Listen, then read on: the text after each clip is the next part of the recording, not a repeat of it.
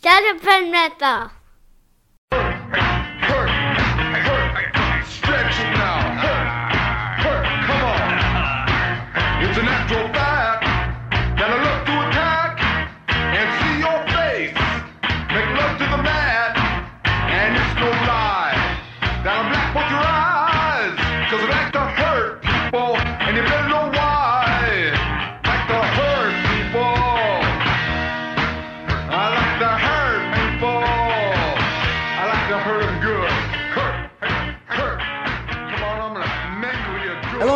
Wrestling fans, and welcome to Shut Up and Wrestle, an old school wrestling podcast about good conversations and great stories. I am your host, Brian R. Solomon, and we have reached the 25th episode.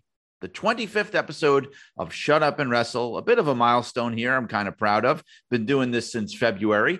And to commemorate this special 25th episode, I have a very good longtime friend of mine and somebody who is one of the true raconteurs of this business and just a great, great conversation to have at all times. Mr. Evan Ginzburg, who we will get to in just a moment. But before we get to Evan, let me talk to you about a couple of quick things. One being what I'm holding in my hand right now, which is the brand new, well, I mean, I guess new in the United States. They always get it quicker in the UK.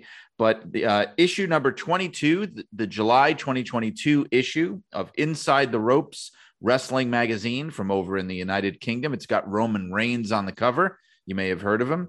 I have a story in this article, which is sort of like a, a WWE uh, year in review, not a story in this article, a story in this issue, rather.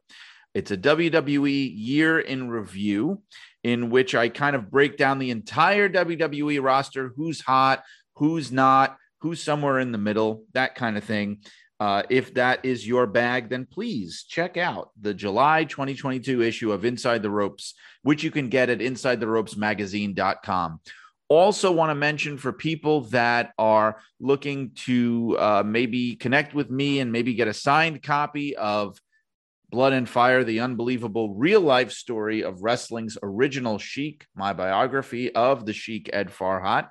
I'm going to be doing a couple of book signings coming up uh, next month, actually, but it'll be here before you know it. I mentioned this last week, but just a little reminder on Saturday, August 20th, for those in the area, I will be at Wrestle Bash 22 which is going to be in Parsippany, New Jersey. It's a one day fan fest. They have a star studded lineup of people there. In fact, I'm probably the least famous person that's going to be there. But if you want to come down and, and, maybe get a signed copy of Blood and Fire, please do. Uh, just check them out. Uh, if you Google Wrestle Bash 22, you will find it. It's put on by my good friends at the Asylum Wrestling Store.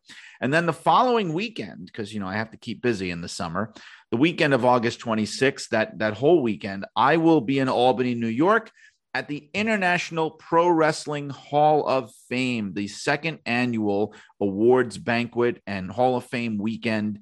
Uh, this time, I'm going to be having uh, a vendor table there selling copies again, signed copies of Blood and Fire. But I'll be there the whole weekend, and I encourage you to come. The IPWHF is a terrific organization, and they're really doing some amazing stuff. And I encourage you to check them out. Uh, in the meantime, I encourage you to check this conversation out that I just recently had with Mr. Evan Ginzburg. Evan, for those of you that that probably know him, is the was the associate producer of Darren Aronofsky's The Wrestler. Um, but I, I want to tell you something. I first got to know Evan probably about eight years ago. I want to say I was a part of a show in New York City called Kevin Geeks Out About Wrestling, put on by my really good friend Kevin Marr. It was kind of um, uh, a clip show, kind of a comedy clip show focused on pro wrestling and various aspects of the business. And I'll never forget the first time we did it. I did this whole kind of mini one man show about my experiences working for WWE. Uh, it was a huge success. And in the audience that night, unbeknownst to me, was Evan. And he introduced himself, I think, after the show. And, you know, I was a big fan of the movie The Wrestler and I was a little bit starstruck. And since that time, Evan has been just a great, great friend. He's had me on his various shows many a time. And so I thought it was about time uh, that I returned the favor. So we had this uh, fantastic conversation that kind of goes all over the place. Evan's been a wrestling fan since the early 70s, big WWF guy, and really knows his stuff and, and just um, passionate about uh, wrestling and particularly the wrestling that he grew up with. So I'd like to uh, share that conversation that we had, and I'm going to take you to it right now. Okay, so right now, I would like to welcome someone to Shut Up and Wrestle that I have been proud to call my friend, not just my colleague, but my friend for at least, I want to say, 10 years now, probably more. Um, he, I, I mean, I would have to say most of you guys may know him from, and even people outside the world of Pro Wrestling would know him as the associate producer of Darren Aronofsky's movie The Wrestler, which we'll definitely talk about and even appears on screen in the movie. He's also the associate producer of a documentary that I guarantee a lot of listeners to this show have seen, which is 350 Days back in the day actually when i first discovered his name was thanks to the famous wrestling fanzine wrestling then and now. That was his baby. So um and these days of course he's the senior editor of pro wrestling stories. That's a website out of the uk so you can you can check him out there as well as you know he's done so many interview shows and youtube shows. He's kind of like the Johnny Carson of wrestling. he did Legends TV on YouTube, which I was proud to be a guest on a number of times. So without further ado, I'd like to welcome him. And, and as you're going to discover in a moment, he is like myself, a native New Yorker. I would like to welcome Mr. Evan Ginzburg to Shut Up and Wrestle. Uh, thanks so much, Brian. And you can tell by my Brooklyn accent that yes, I am a New Yorker. I love it. I love it. A Y K E R, New Yorker. See, see, I want to point out that I, because ever since I've been doing this show, I always thought, well, I lost almost my whole accent when I moved to Connecticut 20 years ago. And every now and then I'll get people going, uh, oh, Solomon's got this like New York accent. And I'm going, I don't know. I mean, if if I hadn't left New York before I came to Connecticut, I had the same accent as you. So I lost that authenticity that you still have, Evan when I go to California on vacation or go to England, my cousin's from England, immediately people go, You're from New York. You're from New York. Yeah. So you got to wear it like a badge of honor. That's how I, I look at it. It's survival. Yeah. yeah. Right. So, you know, and I wanted to say too, actually, because I mentioned um, how you had the, the fanzine, how you had wrestling then and now. Uh what was that like late 90s kind of era? I, I, started approximately 1990 91 the end of 1990 it went for about 20 years and the right. internet pretty much killed it. So uh, I, I didn't have the tech savvy to make that transition like some people did well, I used to love some of those newsletters and fanzines that, that, came around in that era in the 90s and even the early 2000s before the internet totally you know, wiped it all out.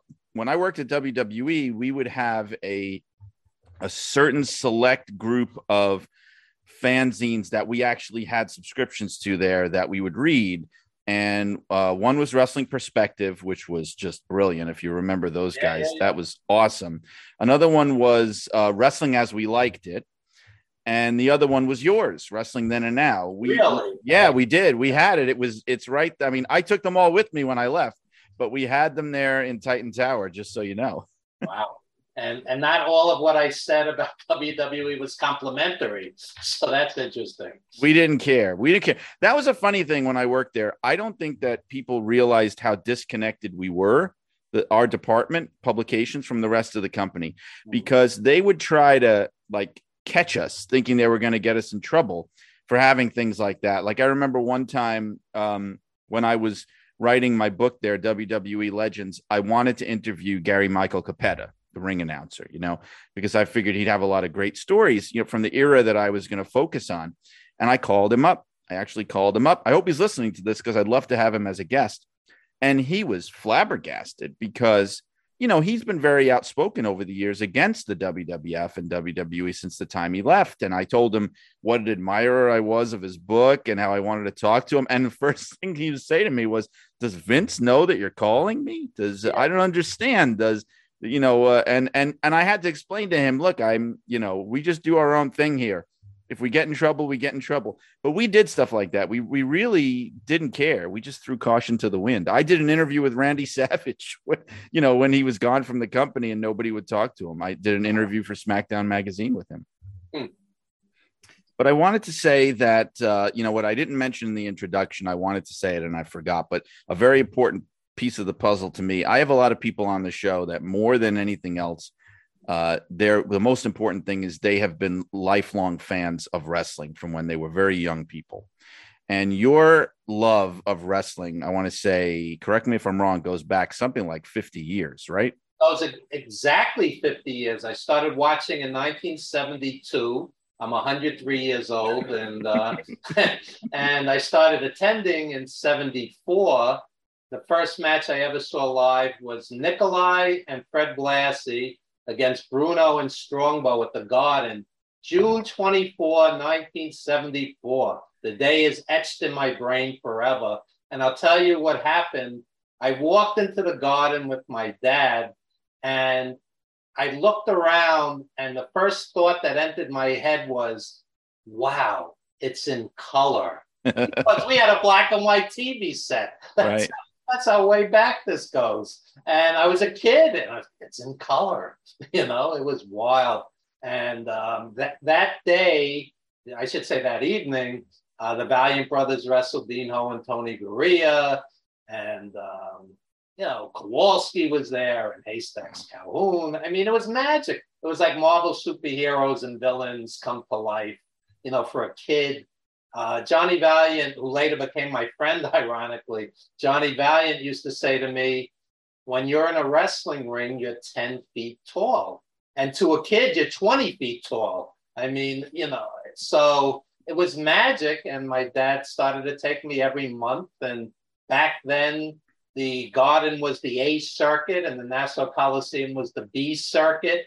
And then we had the Westchester County Center and Sunnyside Gardens which was much smaller venues. That was like the C circuit. You could literally go every week to, to a match, dirt cheap, and see some of the greatest legends in history. So I, I was just hooked as a kid, and uh, you know, and it was a different era. We, we were, for the most part, blue collar marks. The adults also. There was there was no internet.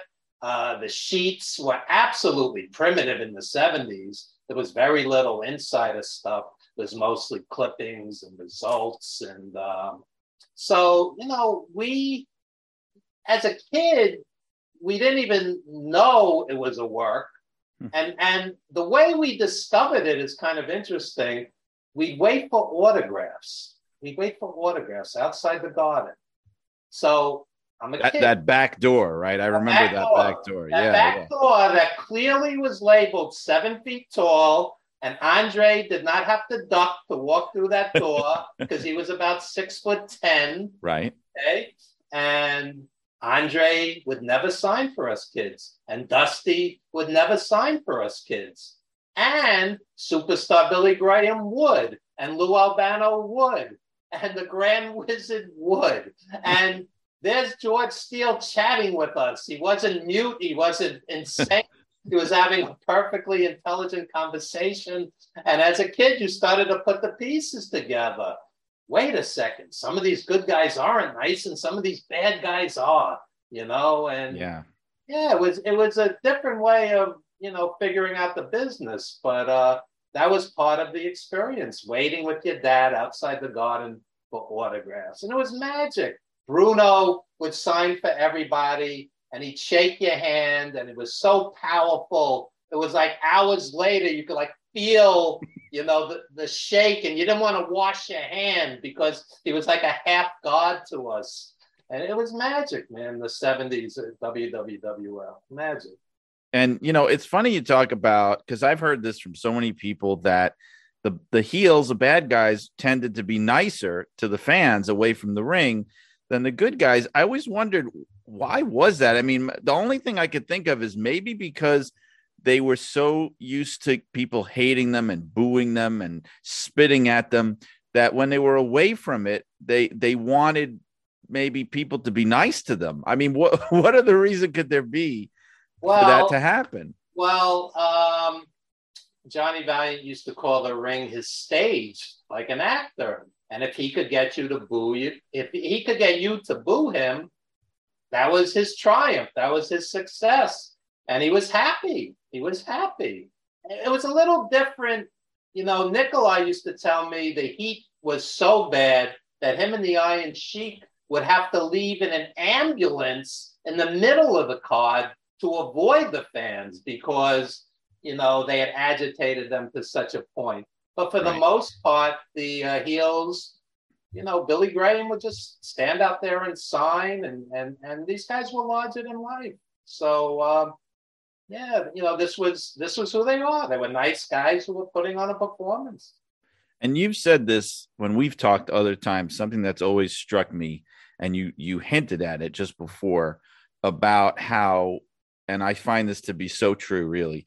Like at the heart of being a wrestling fan, what it comes down to for so many people is it's the bond between a kid and a parent, you know, a son and a father, or even a daughter and a father, whatever it is. Your dad, and it's usually the dad, your dad takes you to wrestling when you're a kid. And it's like that experience. I've had it now. I've had it with my dad and my grandfather, I should say. My grandfather took me to my first WWF show in, in the 80s, a lot later than yours, but it was my grandfather.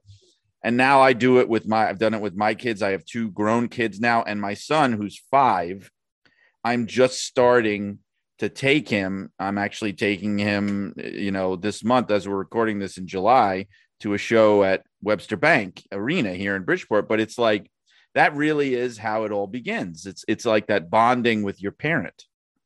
Absolutely. And what happens is uh, my father died in 1980. And uh, I remember the first couple of cards he didn't go with me, you know, to, and, and it really felt like a, a big void, you know. Um, and you'd sit there and go, Dad would have loved this. Dad would mm. this. And, uh, and when you look back, you say these were some of the best nights of my life because your father's gone and you only wish you had another such night, whether it was wrestling or the Knicks or you know whatever the case may be. And um, yeah, and when you talk to uh, old school fans, they'll say the same thing. My uncle took me, my aunt took me, my grandparents. Well, you know, it doesn't even have to be your dad, but and and now they're gone you know it's decades later and you realize you know those nights were really special and uh, you know you're experience you're experiencing you know this incredible incredible exciting you know event and um, you know you're sharing it together. So yeah it, that's a big that's a very big part of it. And I I did a piece recently for Pro Wrestling Stories where I was watching an old garden card on cable, and um, I'm looking at it and I'm going, "There's Georgiann Makropoulos from the Wrestling Chatterbox. She was my friend. She's gone now, you know." And then I'm looking at the matches and I'm like, "They're all gone. Everybody in this match." you know, George Steele, Bruno, you know, Andre, Ernie Ladd, whoever. I'm going, they're all gone. Even the referee, you know, referee, the announcer, the announcers, right? Heenan and you know whomever, um, and it, so you you start to say, wow, this is just an image on, on a screen. They're all gone, but the beauty of it is it's a it's a piece of immortality. They're going to entertain people forever.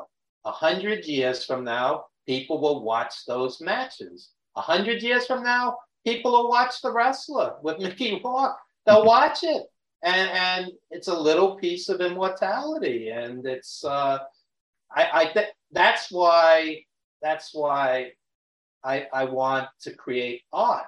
I want to see wrestling promoters create art.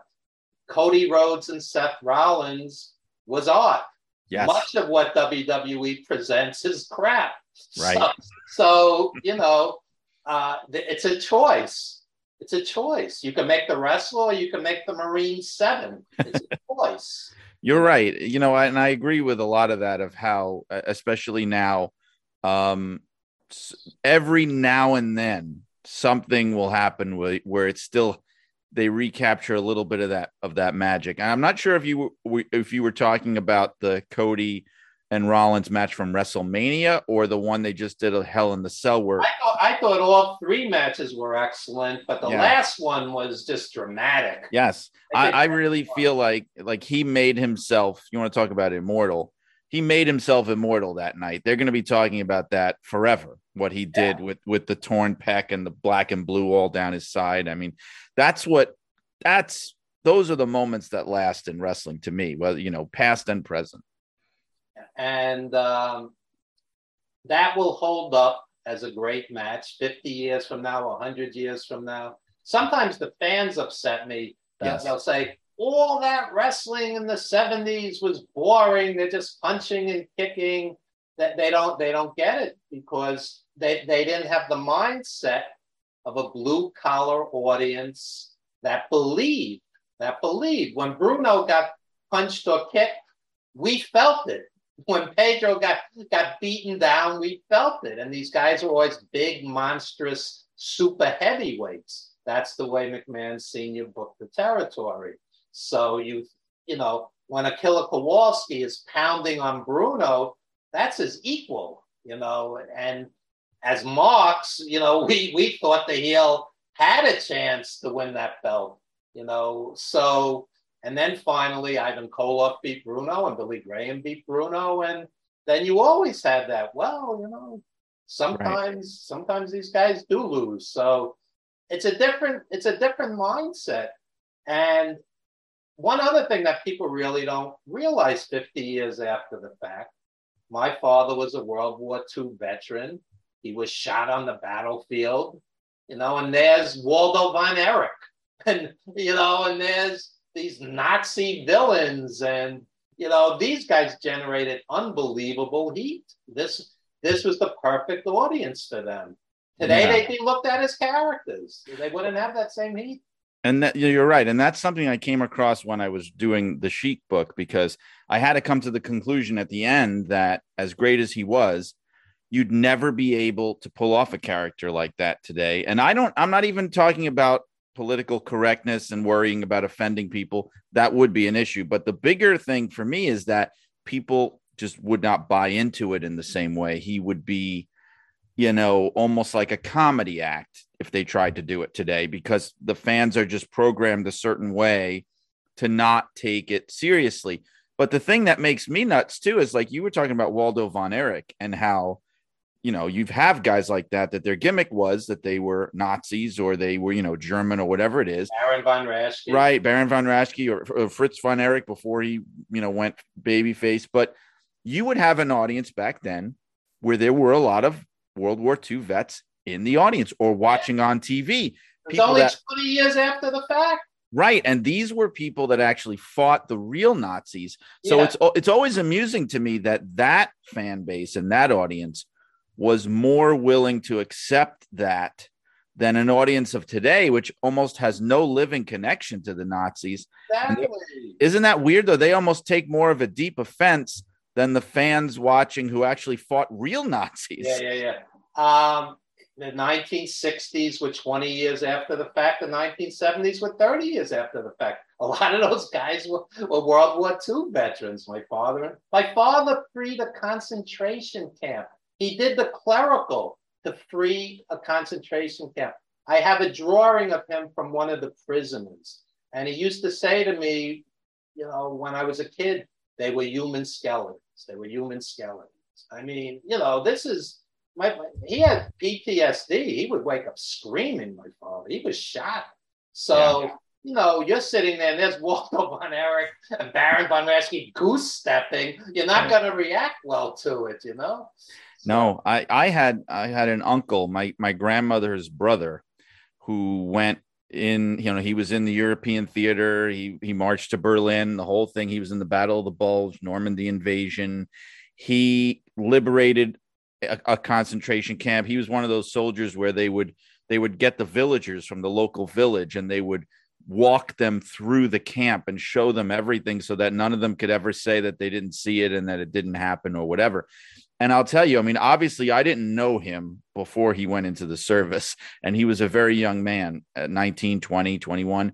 And everybody, everybody who did know him, they always said he was never the same after. He was a much more introverted, um, prickly, hard to get along with, not not as friendly, not as easygoing, not as happy. Like he he lost a part of himself, a piece of himself that just just died doing that, I think. The way we're talking right now, my father was talking to one of his buddies. He was in a, uh, they were in a tent in Arizona. They were training before they went over to Germany. And um, the metal thing that holds up the tent, I don't know what you call it, that big um, metal piece that I'm, I'm, I'm from Brooklyn. I don't know camping, but that metal piece that holds up the uh, tent, as my father's talking to him, lightning hits that metal piece. The guy dies mid sentence in a, a, conversation with my father. A kid, you know, 21, 22, Right. young soldier. Yeah, So- they they saw things that they would never Oh. even talk about, you know, Horrible. after the fact. Yeah, definitely.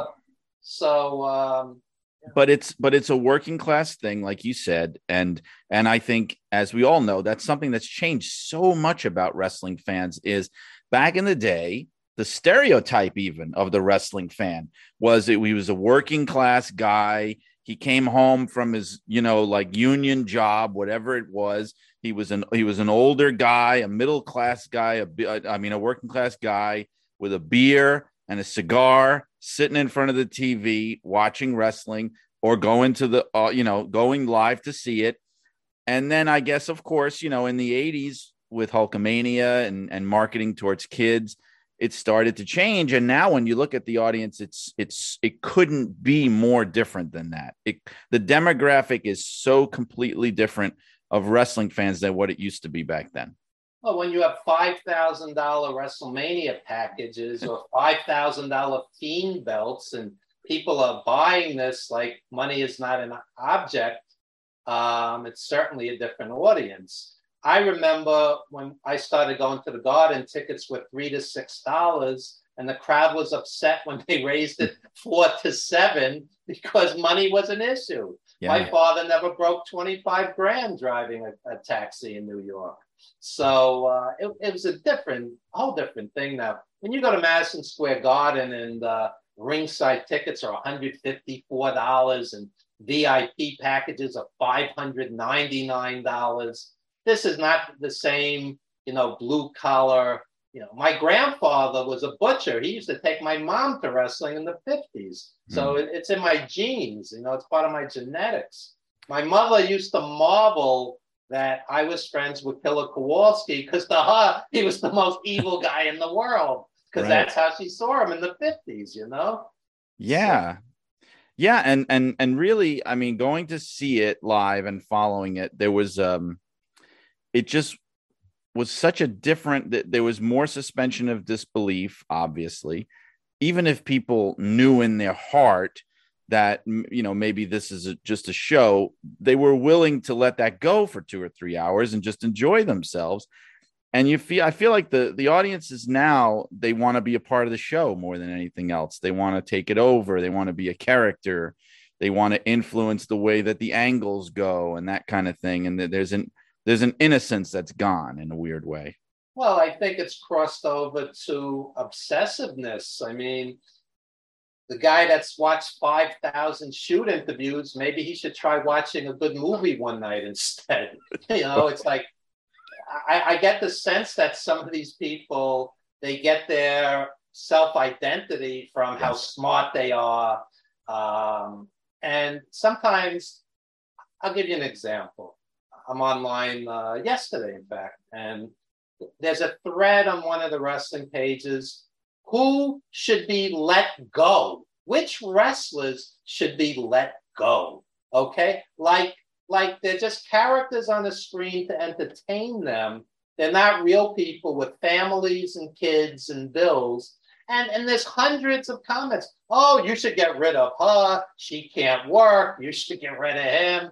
You know, he's too fat. He's too skinny. You know, the, the Vince uh, body beautiful fetish has you know taken over the f- fandom also. This guy doesn't look. This guy doesn't look like a wrestler.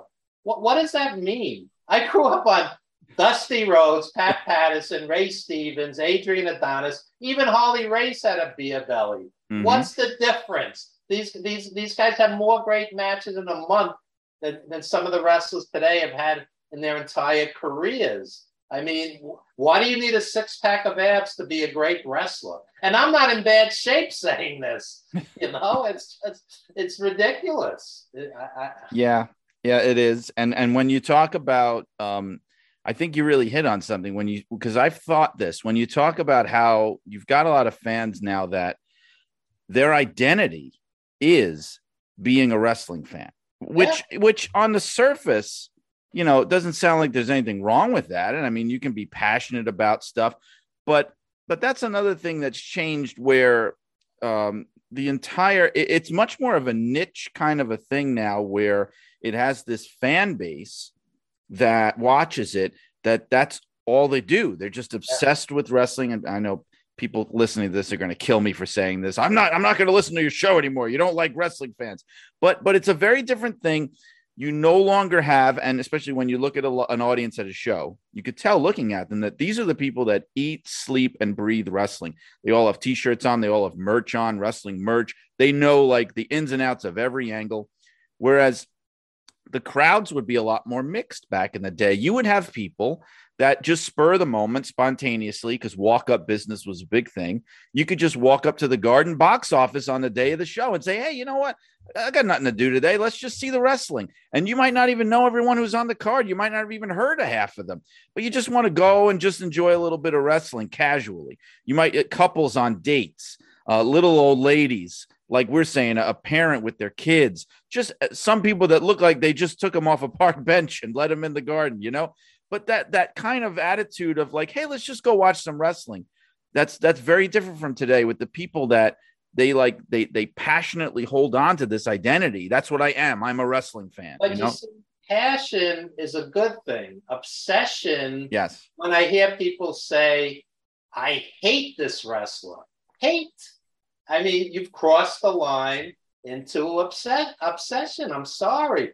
When when they do things like, and don't get me wrong, because some of my closest friends, I love some of my friends I've met through wrestling. Seriously. Me I've too. met some awesome people through wrestling. So I'm not making a blanket statement, but when I see comments like, oh, um, they're, they're, ju- they're just, um, you know, sitting there eating Vince's food and, and they, they haven't been on TV in months. You Eating know, his. I'm like, why, why, why are you worried about Vince's food bill? I He's, mean- I he's mean, gonna be okay. He's gonna yeah, be okay. be okay. He could afford, he could afford the buffet for the wrestlers. I mean, you Right. know, But you see, that's another thing. That, but again, and not I'm gonna get all you know sociological here, but that's the change away from the working class fan because the working class fan is not going to identify with management. The working class fan is a working class guy. He's going to identify with the workers. He he's not going to take the boss's side. It's a very different way uh, of thinking, you know. Well, the corporate apologist thing is a whole different issue. Um, when when people, you know, pick any one of seven ruthless things Vince has done or allegedly done, and when when people go, "Oh, they all do it," no, no, there there there are some corporations that really, you know, are not ruthless. it's Most are, most Yeah. are, many are, but you can't say they all do it. You can't Right. knee jerk excuse for everything. And, and another thing that I found a little disturbing a week or two ago, there's Tony Khan from AEW. He's hugging Cesaro, and all these fans are mocking him. Like, like, like goodness is weakness and ruthlessness is strength. Since when did the wrestling fans go corporate like this? No, you're you're right, and I, and that that that bothered me too. Especially, you know, I had to make a joke about it. I made a kind of a dark joke, but when all the stuff was coming out recently about Vince and the things that he's been doing with talent and that sort of thing, I said something like, "Well, at least he's not hugging them, right?" Yeah, yeah, yeah. you know because it's like uh there it seems like that mentality that you're saying has really taken root of worshiping strength and ruthlessness and it- almost like a fascist sort of ideology for for being a fan but somebody posted something that really struck me and it speaks to this and i really think there's some truth to this that the older fans like maybe fans my age or even more your age they they always kind of demonized vince because he kind of killed a lot of the wrestling that they loved in a lot of ways. He changed it he turned it into something else and they hated that. But now you've got younger fans now from a younger generation. They love vince because he created the wrestling that they love and that they watched and he made it what it is. So it's like two weird sides of a coin. It- you know he's being hated and loved almost for the same things Well, the transition period in the mid 80s, I love Piper. I love Orndorff, Slaughter and the Sheik, um, Bob Orton Jr. I mean, th- these were tremendous, tremendous. Snuka, of course. Muraco. Who was better than Muraco? right I steamboat mean, yeah, Steamboat, of course. So, you know, it's just he took it too far, where all of a sudden Dick Slade is a cartoon and Terry Funk is more cartoonish and Harley Race is wearing a crown. And, you know, not everybody needed to be a cartoon. He took it too far too far yeah and um, that's what we resented. But um, you know, Bret Hart was great, and um, Shawn Michaels was certainly great. You know, what another thing I don't quite understand is the AEW versus WWE. You have one, you have to be on one team, and the other's the enemy. I pick and choose. WWE, any given pay per view, you're going to see some good wrestling. I think much of their TV is awful, but the pay per views are good. Yeah, and I think it's also because they do less of them. When you're doing, you know, but but that's true. I have to say, every single, not to get too much into modern wrestling, but every single AEW pay per view is a home run to me. It's like it's like uh, great matches. It all like like you said, sometimes a lot of the build up is sloppy and and erratic, but when once it gets to the show, man, they deliver every time. And and you know, it's all, even WWE on any given pay per view, you'll have you'll have your two or three good, very good, or excellent matches. So you can't just dismiss all of it either, you know. And being a quote unquote journalist or wrestling journalist or whatnot, you know, you're really supposed to call it down the line. You know? Yeah, and again, it's a corporate thing. They have, and I want to say, especially in the last twenty years, since the whole brand extension and since they started really dominating the industry completely, meaning WWE, they created this mentality of you're no longer a wrestling fan. You're no longer the fan of an industry or a sport, as we used to call it, without blinking, right? WWE fan. You're a fan of a brand, right? You're a fan of a product of one company. So these these newer fans, they can't comprehend the way that we often watched wrestling, which is the same way you'd watch any other sport that has different, you know, uh, uh, people that make it or different leagues or whatever. You're a fan of that sport. You're not just a fan of one group, and that's something that I think has hurt wrestling and it's hurt wrestling fandom that people have this weird sense of loyalty Yeah. and i don't know why i mean i know a lot of times these and, and this is not just a wwe thing corporations have learned to kiss the asses of consumers they've learned how to do it very well and that that creates consumer loyalty but you have to see through it sometimes i think Another thing is years ago, Shane McMahon did an interview where he said, We don't really want somebody bigger than the WWE, like Hogan was or The Rock was, where if they walk away, it hurts us. We want people to come for the WWE experience. He's, and what right I'm and what I'm finding now, which as an old school fan, I totally disagree with, at the very last second, you could go to a Madison Square Garden house show or whatnot, and they'll just change the main event on a whim. I'm like, well, wasn't the other match what people paid to see? How do you just change it, you know, without saying anything? And uh, that's been an ongoing process for them. And Shane, when Shane said that, he was re- really reflecting the company philosophy. yeah, Part of it is, you know, part of it is they got sick of dealing, and this is devil's advocate, but part of it is they got sick of dealing with talent whose heads would get really big and they would become egomaniacal and they would start to think that I, I really won these matches. I really won these titles. I'm I'm bigger than the company. They got sick of having to deal with that, so they wanted people to just come for the brand. I'm going to see WWE, and they mo- more or less have created that because you know the last gasp was Cena, I think, of where you'd have a guy that could make a difference whether or not he was on a show in terms of ticket sales. I think Roman Reigns is kind of in that range right now, but it doesn't happen often and they try to really rein it in.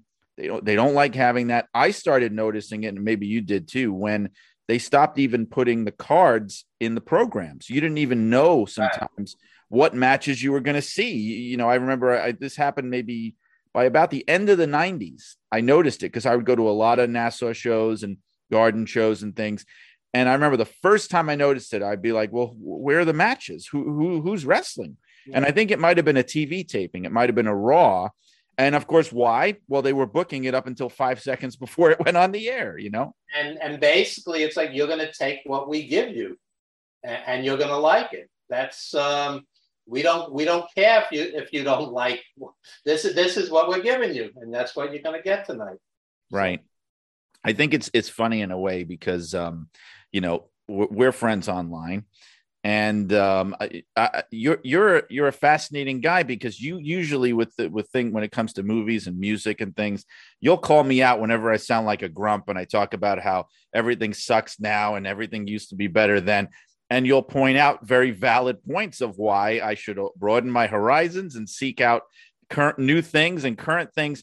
But I always find that you draw the line at pro wrestling. You're very much willing to say for sure that pro wrestling used to be a lot better before than it is now, right? Uh, Wouldn't you say? Yes, but at the same time, I'm not one of those dinosaurs who go, there was no, there, there's no good wrestling since the territories. Right. I mean, Okada and uh, Kenny Omega, that's art.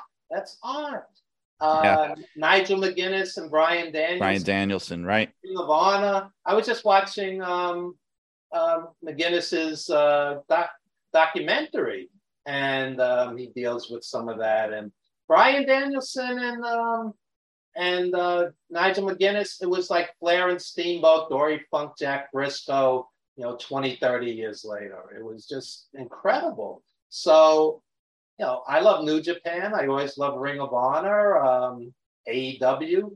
Some some small portion of what WWE puts out, but um, now so what did I prefer seeing Roddy Piper at his peak as a heel? Yes. did I prefer Ric Flair in his prime? Yes. But um, there's a, there's plenty of great wrestling today. In fact, it, I think it's a golden age today because you, know, you can watch wrestling 24 7. I mean, there's so much of it, plus YouTube, plus, you know, WWE on Peacock. There's endless, endless content that you could cherry pick and watch what you enjoy, like a buffet. That's so, true. Yeah. If you told me when I was a kid that I would be able to just at the press of a button watch all of this classic wrestling and that I wanted, I could just hit a button and be able to watch, you know, Starcade 83, Ric Flair and Harley Race in a cage, something that, in, you know, when I was a kid, I would have to hunt down an old videotape. I would have to figure out which video store had it and find it and, and, you know, and try to dub it Right. And I did, believe me. I've yeah. talked about that on here before. I used to dub everything. Right. But I mean, but it is. It's like a lot of it is like a dream come true. I think, for example, um, women's wrestling, I don't think there's even any argument to be made against the fact that the last five to 10 years has been the greatest period ever for women's wrestling. I mean, in terms of in America, I would say, because in Japan, they were way ahead of us on that. Right. But in terms of match quality, in terms of the talent of the performers, where it's not, I hate to say, where it's not just cat fighting and things like that, in terms of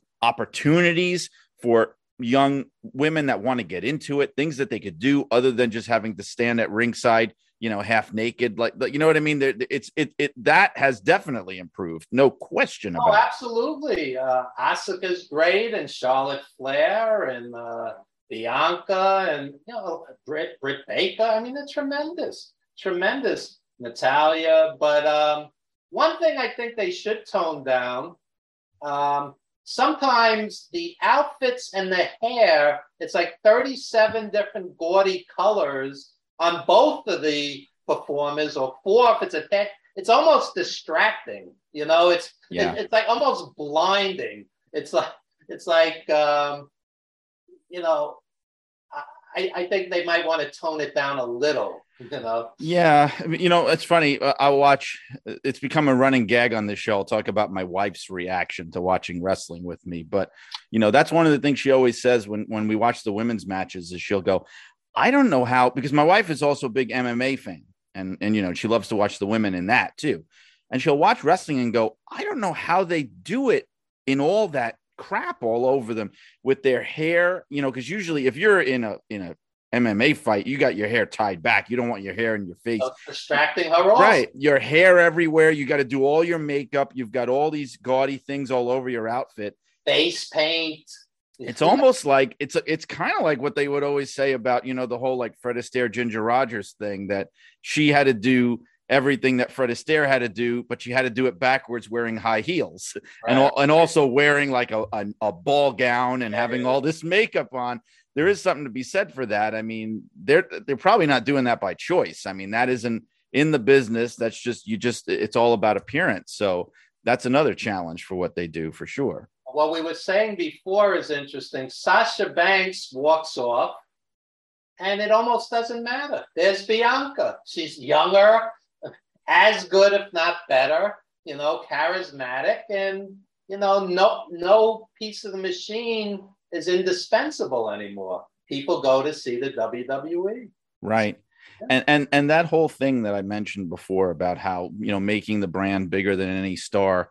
You know, I've heard that and when I worked there, I used to hear it. I, I did an interview once with Vince himself for one of my books where I had this godsend moment of getting like a couple hours alone with him to talk to him and about things like this. And he said that to me point blank. He, he actually even said to me that one of the things that made his father want to retire early, I mean, other than the fact that I think he was in very poor health, was that he got sick of dealing with talent and and fighting with them and and arguing with them and trying to please them and the politics of everything of you know Bruno's going to walk out on me superstar Graham is pissed that we took the belt off of him you know uh, all these kind of things that you'd have to deal with and and and he just got tired of it and didn't want to do it anymore that it just takes a toll on you. And that was one of the things that that and and he was specific about saying we wanted we didn't want people to get bigger than the company. I think that's very true Absolutely. I mean, Shane said it publicly. It's Yeah.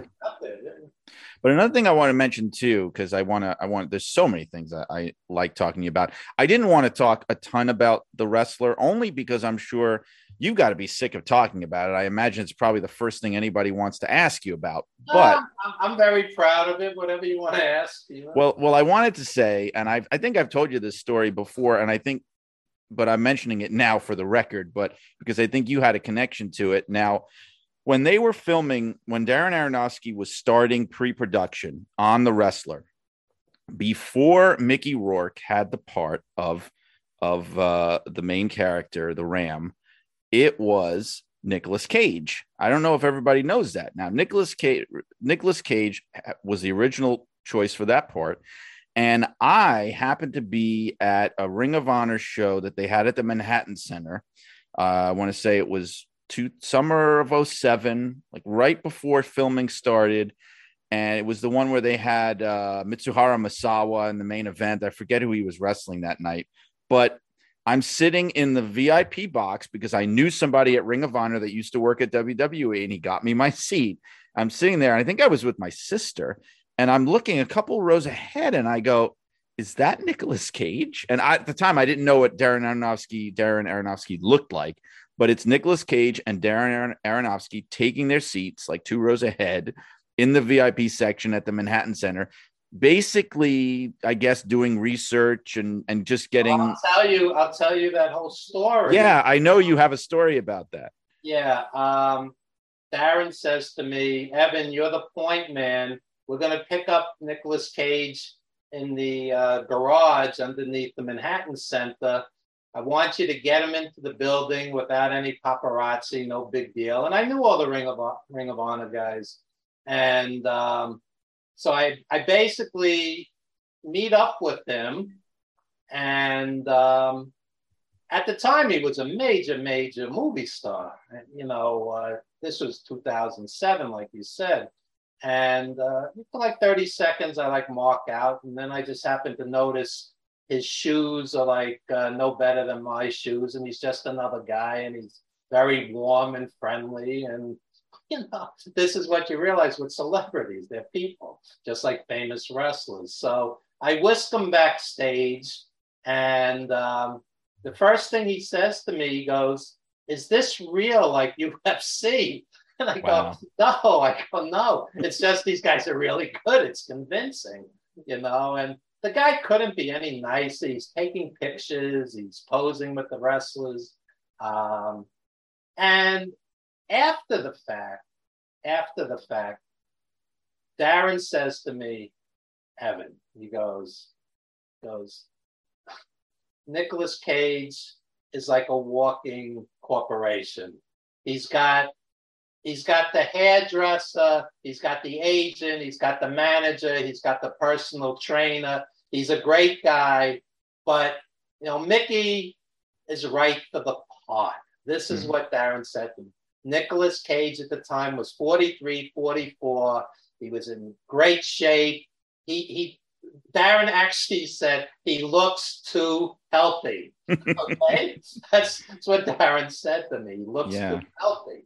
So, um, so basically, Darren went with his heart because he's an artist, and he goes, "Nicky's the right guy." That's the exact words he said to me. Mickey's the right guy. Not that Nicolas Cage isn't a tremendous actor or, and also a super guy, you know, and like I said, but um, you know, Mickey Mickey's performance. We we were at the New York Film Festival, Lincoln Center, 2,300 people, sold out, forty dollars a ticket, and um, I'm sitting there with my girlfriend, who is now my wife, and um, I'm looking around, and when Mickey Rourke goes, "I'm just a broken down piece of meat," everybody's crying. Hmm. The whole audience is crying. And, and you know, we spent seven years off and on doing this. You know, this isn't, you know, a WWE, um, you, you know, documentary or Dark Side of the Ring where they're pumping them out. We spent seven years off and on on this. And um, at, the, at that moment, I go, wow, it works. It works. And, yeah, it does. And uh, Am I allowed to curse on your show? Please do. Okay. so um, at the wrap party, night, nice nightclub in Manhattan, Aronofsky's making a speech. And I'll never forget it. He goes, I don't know what the fuck we have, but we have something. His exact words. I'm not being melodramatic. And um, yeah, man, it, you know, it was the whole thing was just a great experience. And, you know, it wasn't the Avengers, it wasn't Spider Man, but, you know, critically, critically, it was a great success. And uh, we, we shot that on $6 million which is basically the food budget for the Avengers. Okay. and, you know, I went every weekend for six months, no exaggeration, with uh, Darren, uh, Scott Franklin, the executive producer. He was the money guy. I was the wrestling guy. That uh, Scott Franklin made all the deals, the screenwriter, etc., so on. I took them to wrestling events every weekend, conventions. Um, that convention scene, I'll tell you where it came from. I took them to a convention in New Jersey one weekend, and it was basically the WWE Hall of Fame. Nikolai, Iron Sheik, Moolah, Mae Young, Lou Albano, etc., so on. That whole crew, they were all there, and there was no fans. There was mm. there was 20 or 30 people. It was dead. Iron Sheik's head was down on the table sleeping. That's how dead it was. And Aronofsky was a good-hearted guy. His, his mom's a school teacher. He comes from. He's like us. I mean, he, you know, he's a, he's a New York guy. He's not a rich kid. You know, so he, he's like Evan. Where is everybody? Where is everybody? And the screenwriter was with us. And he wrote that into the script because I saw all five or six versions of that script because I was helping them with whatever wrestling stuff didn't ring true. Basically, these guys were mid 80s, Hulkamania, rock and wrestling era fans. And um, they, um, that's what they knew. So, for example, in the first version of the script, Mickey, Randy the Ram's blading himself, and everybody's watching at the curtain. I go, Darren, nobody would be watching. It's just another day at the office. Nobody would care. Nobody right. would care. So they, they took that out of the script. Then in a later script, they added that depressing convention scene. And I think you, if I remember right, that you also had, speaking of Johnny Valiant, he's in that scene. Isn't he one of the guys in there yes. at, at, the convention yes. scene? I'll tell you that story real quick. So um, it's written into the script. I'm on set that day. Darren gets this smirk. He goes, Evan, come here. And I go, yeah. And he goes, I want you to work, work, you know, all the wrestlers in the scene, walk up to Mickey last, ask him for an autograph and a Polaroid. And Mickey whispers in my ear, he goes, just improv it. And I've never acted in my life. It's surreal, the whole thing. So, you know, I do exactly what Darren says. You know, there's Manny Yarbrough, UFC, black sumo, 800 pounds. He's one of the uh, guys playing one of the wrestlers. So, yeah, I walk past him. I walk past the other guys. I walk up to Mickey last. And, and I'm thinking the whole time, what am I going to say? Because we're improvising it. So I'm thinking, what would I say to a wrestler I'm a fan of? I go, I loved you as a kid. I saw you at Madison Square Garden. Can I have your autograph? And he looks at me and he goes, What's your name? so, so now I go, Evan, just like reflexively, I go, Evan. And it dawns on me how surreal this is. I'm playing myself in a fictional movie, how utterly surreal this is. so, um, yeah, man. So that little clip is in the trailer, which has been seen by like 4 million people or whatever. So, um, right. Yeah, it was really, uh, the whole experience was, was beautiful. None of us got rich from it, including Mickey. Mickey's real payoff for that movie was was Iron Man when he played the right. Yeah, yeah, he got to do dollars for that Iron Man sequel, and um, that was really the payoff for the wrestler because he was hot again. And then, of course, the Expendables, and he's been working ever since. Right. It it helped to resurrect his career, like you said. So maybe even if the movie itself, and I don't think did he he didn't win the Oscar, right? I know he was up for he it. He won the Golden Globe. He won the Golden Globe, right? Best actor internationally, but he lost the Oscar to Sean Penn for Milk. Right, that's right. But it, but it, but it really reinvigorated his career. And like you said, he, I, he wouldn't have gotten Iron Man two without that. I mean, he was he was hot in that moment again. He was one of the hot kind of stars again, thanks to that movie. But I think like w- what grabbed a lot of people, what made that movie so special, and I could tell you is that I had just come out of working for WWE. I was still in contact with a lot of the people from there, and that movie was not initially in wide release. You really had to work to find it. In odd houses, right? And we was, went. It was rough. It was it was bloody. It was rough. Right. We actually went to. I got a a group of guys together, WWE, ex WWE, you know, my office friends, and we made a pilgrimage to the Lincoln Center Theater. We went there, not on the same, not for the premiere. Right, right, right but we went there and saw it there. And, you know, because this was an important thing because it was a movie. Look, there have been a million wrestling movies. Most of them are goofy and hokey. This was a movie that was going to treat and did treat the industry and the people in it with respect and care, unflinching, not corporate propaganda. This was a, a very unique animal, and I would venture to say there, there hasn't been a movie like it since. I mean, I mean, it stands on its own in that way it's an incredible achievement. Thank you. Um, when I came in, when I came into it, there was an initial script, and Mickey was always the guy. Later, later, Nicolas Cage was being considered because we couldn't get the funding off of Mickey's name at the time because his star had descended at that point. Um, but like I said, Darren eventually went with Mickey. Um, and I don't think I don't think you'll find a better performance. I mean, you know, I could be biased, but I always think of it like Brando and On the Waterfront. I could have been a contender. Yes. You know, when when Mickey goes, I'm just a broken down piece of meat. I always compared it to because you know, just a beautiful performance. And I said to him after the fact, you know, which is a simple question. I said, "What do you think of the movie?" And he said, "I can't watch it. It, it. It's too painful. It reminds me of my career, you know, as an actor. He in the '80s, he was huge. He was top box office. He goes into boxing. He's getting punched in the face. This is the last thing an actor should be doing. Okay. Right. And, you know, so he's basically a tortured artist. And I never saw him say no for a picture, for an autograph. Nicest guy in the world. But, um, you know, he, he's got his demons or whatnot. But um, it was a pleasure working with him, that I can tell you.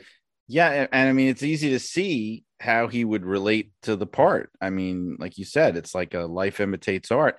Did you find that because I I had heard, you know, th- I've heard stories over the years that because it was so real and it hit so close to home and it felt so real that there were a lot of wrestlers. Well, I don't want to say a lot, but that, that there were some wrestlers, especially the older guys, that maybe see themselves in that character that were kind of upset by it. Like like it, it, it hit them a little too close. The only the only one i heard publicly knock it was jim cornette who i'm a huge fan of. Midnight express my all-time favorite tag team.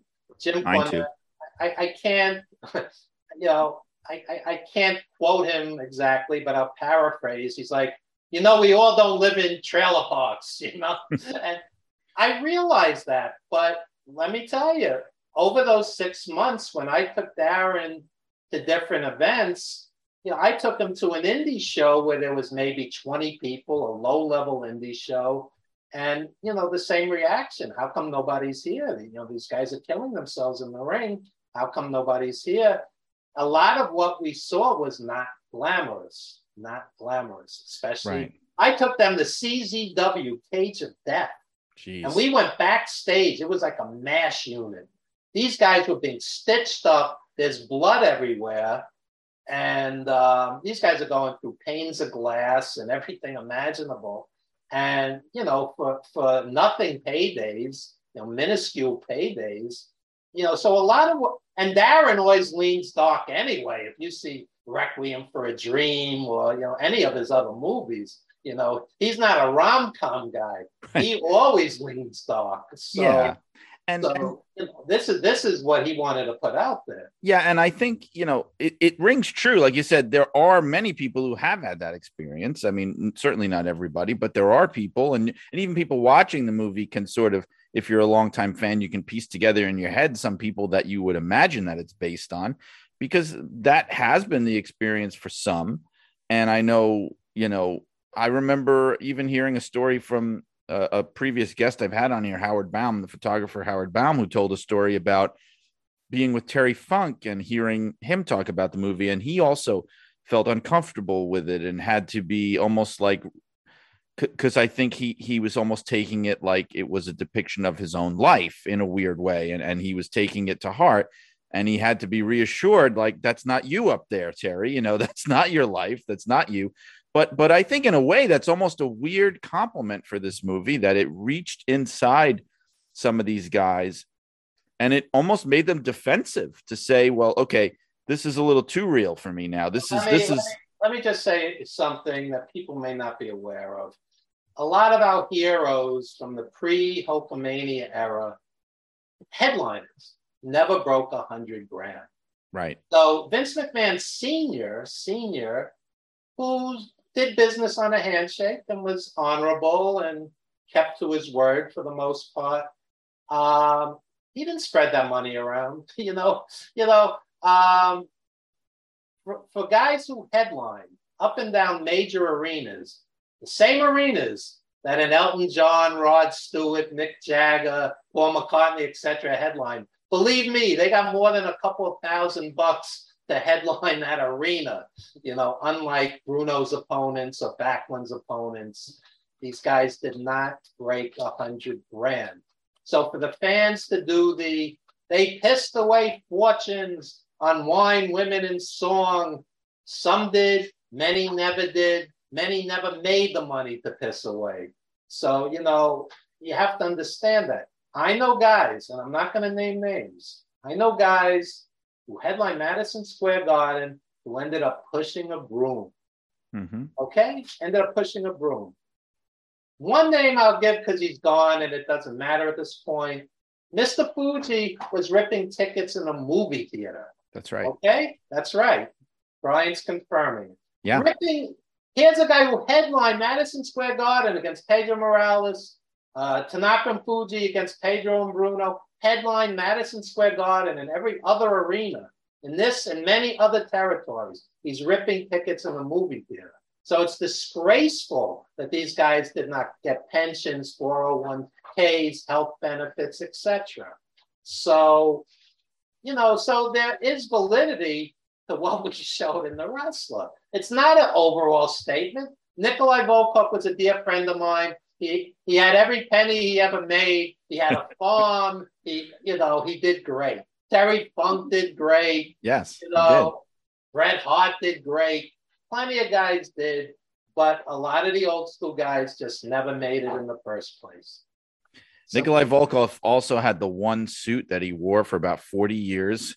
Yeah. It was it was the burgundy suit with the yellow pinstripes that that I think he he got a lot of mileage out of that. But but yeah, a lot of guys, uh, like you said, never even had the chance to squander the money because it never came their way. And and look, um, it's a dark movie, but you know when you weigh it against every other depiction of the wrestling industry that's been done, um, I think it's not even close. You, you know what I mean? If you want to see the lighter side of it, you could watch every other movie that's ever been made about pro wrestling, you know, except for this one. Um, I know, saw I saw a very good documentary the other day for the first time. It's called Fake It So Real. I don't know if you ever heard of it or saw No. it, but it's um and what attracted what attracted my attention was the great Roger Ebert, one of the great film critics of all time, gave it three and a half stars. And I'm like, wait a second, this is Roger Ebert. He knows what he's talking about.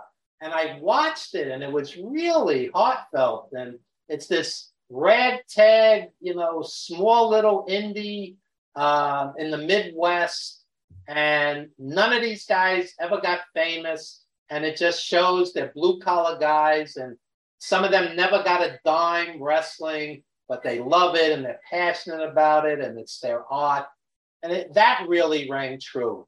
It's called Fake It So Real. It's, Hmm. it's an excellent documentary. And uh, I recently saw another documentary on Mike Pappas, the old um, WWF. Uh, he he was very tiny. He was 5'7, 175 back when they were all super heavyweights. And, Yeah. Yeah, so there's a documentary on him called The Flying Greek. And he said when he was wrestling for Nick Goulas, sometimes he didn't eat for three days. That's how bad the payoffs were. He was Man. actually starving and literally starving. So, you know, there, there's some other depict. You know, we did 350 days, which rings true also. You know, some of these guys were on the road 350 days a year, and uh, it wasn't all glamorous either. So, uh, but th- but those are documentaries. As far as a fictional movie, I agree that you know the wrestler is kind of you know Yeah, because people don't know the bottom line, and and you know, to sum it up, people don't take wrestling seriously, especially outside of the wrestling world. So they're not willing to do that, and so it's hard to sell a movie like that because people just think of it as fun and silly and goofy and they don't really think about the human side. Like i think one of the reasons why so many crimes within the business get ignored and, and all the you know the epidemic of the deaths that were happening which thank god have slowed down is because no one took it seriously enough. It's almost like well they're just wrestlers. They're not actually human beings you know I I had a friend's wife actually say that to me. She said, one of my friends died, and she says, she said to her husband, I over overheard her on the phone. She said, "You're getting upset over some wrestler, like like it's a cartoon character, right like this person didn't have family, and you know." So part of that is they're presented as cartoons on TV, and the average person sees them like it's Batman, Superman, Spider Man, whatnot, and um, they don't see them as real human beings. But I've had so many friends in this business. One of the guys we worked with on the wrestler was Larry Sweeney, who hung himself. right Larry Sweeney from Ring of I, I would spend all day talking to this guy. He was a school teacher. He was a substitute teacher when he wasn't wrestling. And you know, brilliant guy, great performer, charismatic. He was he was in the wrong era. If, if he had been in an early era, he would have been Bobby Heenan or Lou Albano. He came too late. You yeah know, heel managers were out of vogue. The guy hung himself. And it, it was really, really disturbing because this this guy was a sharp guy and talented and a good, good, good human being. and you mentioned fuji before and the you know t- um, tearing tickets at a movie theater the reason i confirmed that is because i remember that and, and i i've told this story before but this was something that turned my stomach at the time and so i say it again every chance i get so people don't forget this happened but when i was working at wwe magazine towards the end they brought in a bunch of people that were not really wrestling people you know they were new york magazine people and the re- all they knew of wrestling like you're saying is Hulk Hogan, WrestleMania, that whole era, rock and wrestling, all that stuff. That's what they knew. Koko B. Ware, all that. And um, they found out that story. I, I forget how they found it out. Somebody told them. They thought it was the funniest goddamn thing they ever heard in their life to the point where, because they, they knew Mr. Fuji, you know, he was in the cartoon to the point where they created a column in the magazine. And let me tell you something I protested this strongly. Um, they created a column that was purported to, purported to be Mr. Fuji's movie reviews. And of course, he had nothing to do with it. They would ghostwrite it in like this Confucius fortune cookie kind of, you know, language as Mr. Fuji reviewing all the newest movies from his box office at the movie theater where he worked. And I, what you're saying was what I was saying. This is a man who a, has a family. I mean, you know, I, I, in certain circles, he wasn't even the most popular guy in the business. But all that aside, this is a man with a family, with a life, a wife, you know, fallen on hard times, whatever the case may be. He was in a wheelchair at the end. He's a human. He's a human, and you're laughing at his misfortune because you just think it's amusing and funny because you don't think because you think he's a cartoon character. And of course, this made me very unpopular in the office. I, I, I have one question for you that's always bothered me about the WWE publications. okay. Who, who are the guys? Who are the guys who come up with the um, like top fifty polls where like like Killer Kowalski is number fifty of of the greatest heels, and the Miz is like number sixteen. I know. Who comes up with those? Who okays that? Yeah, a lot of that stuff would be on the website even more than in the magazines, but we did do it in the magazines. And it's a fight, it's a struggle because as you could imagine, it's a company publication, so they don't want to make it look like their current stars are not that good or are inferior to the stars of the past. So certain things were forced on us. That's a reality. You you did have a certain segment of people there who were very young or didn't know a lot about the history of wrestling. There was that. But there were also people like me who sometimes I would sit there and go, "Well, we're making a list of the greatest WWF, you know, cha- champions of all time. How do we not have Bruno Sammartino Yeah, as yeah, number 1? Come on." And they would say, "Absolutely not." You know, you're lucky we're even letting you put him on the list at all because this was before he reconciled. You know, Right, right. I would fight those battles, but there's only so far you could go. You're working for a company magazine. You've got to, you eventually have to hit a brick wall, sadly. But I was just as aware of it as you at the time of that kind of I'm thing. like Kowalski's 50. He should Right. be in anybody's top five. I know, I know. Well, and a lot of times things would get shot down. I remember we did a magazine called uh the top fi- the, the top 50 WWE superstars of all time, or maybe it was top 100. And we had the entire thing blown up and and, and started over because they gave it to Vince McMahon to to approve.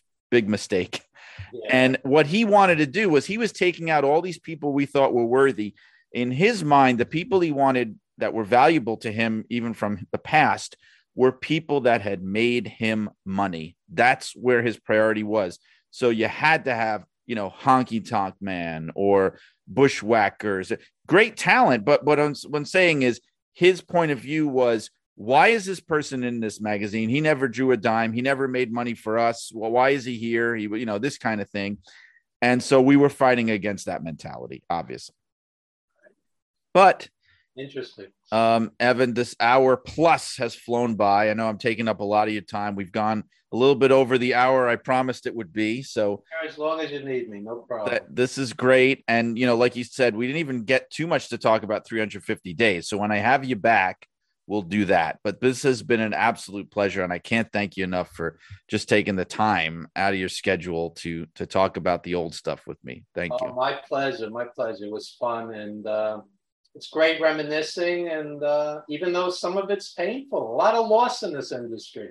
Yeah, and and and before we go, if if if you wanted to let people know the best place to find you, uh, what would you where would you direct people currently? Um, I'm seeing a senior editor, of Pro Wrestling Stories. Um, on Facebook, I have a uh, Evan Ginzburg's Old School Wrestling Memories page. Um, Twitter, Facebook. Uh, you know, I'm not hard to find. Yeah. Oh, there you go. Okay, well, people will be finding you. This has been great. I like I always knew it would be when I started this. You were one of the first people I wanted to try to get, so I'm glad that we finally got around to doing this. Thank you, Evan, so so very much. Thank you. Thank you. There you have it, folks. My conversation with Evan Ginzburg. I always love talking to Evan because he is not afraid to share his opinions. He's not afraid to be opinionated, but also always makes sense, always really has a terrific perspective. And like the rest of us uh, uh, New Yorkers, not afraid to share the way that he feels about things. And uh, I love conversations like that. I think Evan's a great guy. And uh, I always love hearing what he has to say about the business. Um, and so um, I hope you enjoyed that conversation. I enjoyed talking to Evan. I always do. And um, I have some great ones coming up in the weeks to come. So keep listening because next week on Shut Up and Wrestle, my guest is going to be Carrie Williams. Carrie Williams, who uh, whose work you most likely have seen over the years on Slam Wrestling.